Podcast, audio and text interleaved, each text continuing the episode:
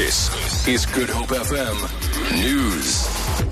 Good morning. DA leader Mmusi Maimane says coalition talks with smaller parties are progressing well and could be concluded before the end of the weekend. He was speaking in Cape Town following the inauguration of newly re-elected Cape Town Mayor Patricia de Lille for another five-year term. The DA won the city in last week's local government election with a two-thirds majority. Talks are underway to form coalitions in Nelson Mandela Bay and Tshwane in Gauteng after the party secured the most votes but failed to win an outright majority. Maimane explains where the negotiations are currently.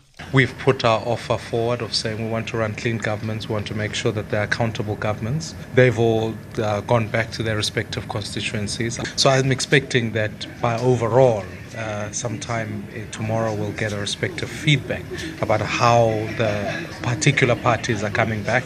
And then ultimately we must get onto the business of making sure we put together the best governments for the people. If we can't do that, then we certainly won't do it. A 52 year old man from the United Kingdom and his two children have been taken to a hospital at Plettenberg Bay after a near drowning incident. NSRI spokesperson Craig Lambinon says the three were swimming at Lookout Beach when they were caught in rip currents. Lambinon says two local surfers aided in the swimmers' rescue. The two surfers caught up with them and managed to keep them afloat on NSRI's Plettenberg Bay's arrival on the scene. All three were brought safely to the beach. The two surfers were also taken to the beach. Uh, all three were taken to hospital as a precautionary measure. They were showing signs and symptoms of non fatal drowning, and they'll be kept in hospital overnight uh, for observation, but they are expected to fully recover. The strike in the fuel sector is to go to the CCMA. Trade union CEPPWAWU and the Petroleum Employees Association have agreed to a coalition process that will begin today. The mass action by at least 15,000 workers in the petroleum chemical industry is into its second week affecting fuel supplies. CEPPWAWU is demanding a 9% wage increase while employers are offering 7%. CEPPWAWU's Clement Chitja. We expect that employers will come with a positive attitude now that there will be a third party.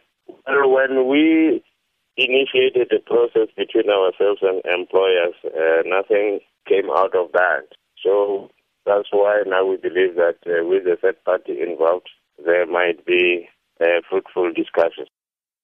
The Royal Canadian Mounted Police say a man killed by police in the Canadian province of Ontario planned an attack within 72 hours. The FBI sent a police video appearing to show a person preparing for an attack. Police quickly identified the suspect as 24 year old Aaron Driver and apprehended him in a taxi in Strathroy. Driver, who was known to authorities for supporting the IS militant group, was killed by police. For Good Hope FM News, I'm Sandra Rosenberg.